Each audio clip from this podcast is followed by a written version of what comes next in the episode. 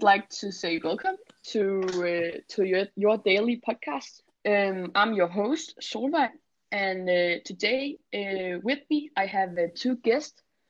But uh, our first guest to, guest today is uh, you, Hello. Omar. Can you just uh, talk a little bit about yourself? Well, my name is Omar, and I go to the same school as you, and as you, Vale. Of course. And what about you, Valentina? Uh, well, it's about the same thing. We go to school together, and um, I'm just trying to survive this period. So, of course, we're going to talk about the pandemic. And what is the coronavirus? Omar, can you tell us about the So coronavirus? basically, coronavirus is a virus, of course, that, but the difference between coronavirus and a lot, a lot of other viruses is that it's not very mild, at least for elderly people, because it kills people. Uh, as of right now, uh, the 24th of April, 2020, the um, virus has killed just about 190,000. Uh, but also uh, younger people can of course also get it, but the deadly, the rate of dying is very low. Um, so, we're also going to talk about the effects uh, on society uh, with the coronavirus. So, there are mainly two different ways that society uh, is going to be or is impacted by the coronavirus. Um, Valentina, um, there's the first perspective. Um, I mean, there's the health perspective because we need to remember that the virus it actually infects the lungs, and uh, maybe some people against like the elderly or some people with chronic diseases they will need uh, help because they'll get like in a severe um a situation, so they'll maybe need some respirators from uh, hospitals. But uh, it's actually not like for the first, it's not every country that has like uh, are so developed that they have those kind of infrastructures in the hospitals and maybe if they still have like for example in the uk and here in denmark um there can be like a lower a lower of people so there's actually not beds enough uh, in the healthcare systems um yeah Yeah, and Omar, there's different. There's an economic perspective perspective too. What about that Yeah, one? we can compare it like from the UK to the US. Um, of course, from the economics perspective, uh, our economic has take a very big hit, and it has hit us very hard uh, during the coronavirus. A lot of people lose their jobs. Like since the middle of March, we're talking about over 17 million uh, Americans have become unemployed. Uh, of course, mainly due to the uh, coronavirus. And if we compare that number to uh, the UK, we're talking just about over 6 million British people who has uh, become unemployed. Of course, uh, if you compare the UK and the US to uh, to Denmark, there have been different ways of like dealing with the the virus, and and that is what we're going to talk about now.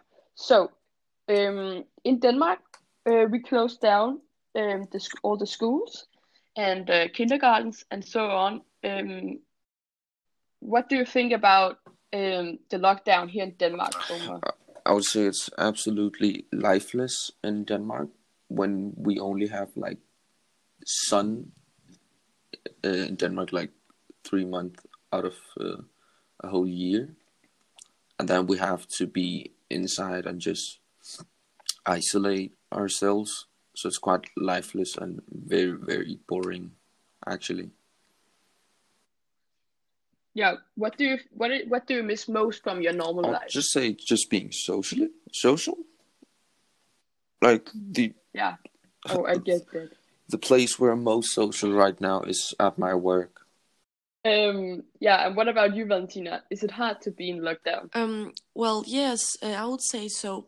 Um, because again, uh, I miss the social life. Um, and yeah, a- again, I'm also lucky to have still have a job, which I'm very grateful for, because I know many like uh, people I live with here.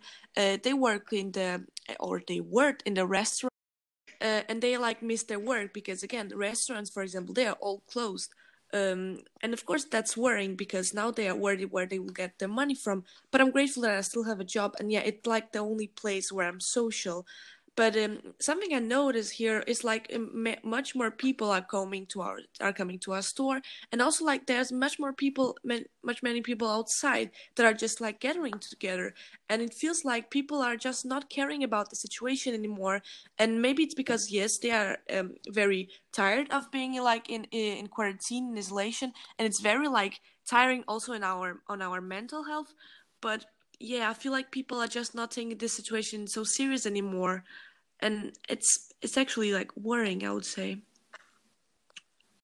Um, if we compare Denmark to the US and UK, the society was uh, closed down much later in the UK and US um, than here in Denmark. And uh, was it the right decision to close down in the later in the UK and the US, even though the virus was spreading very fast?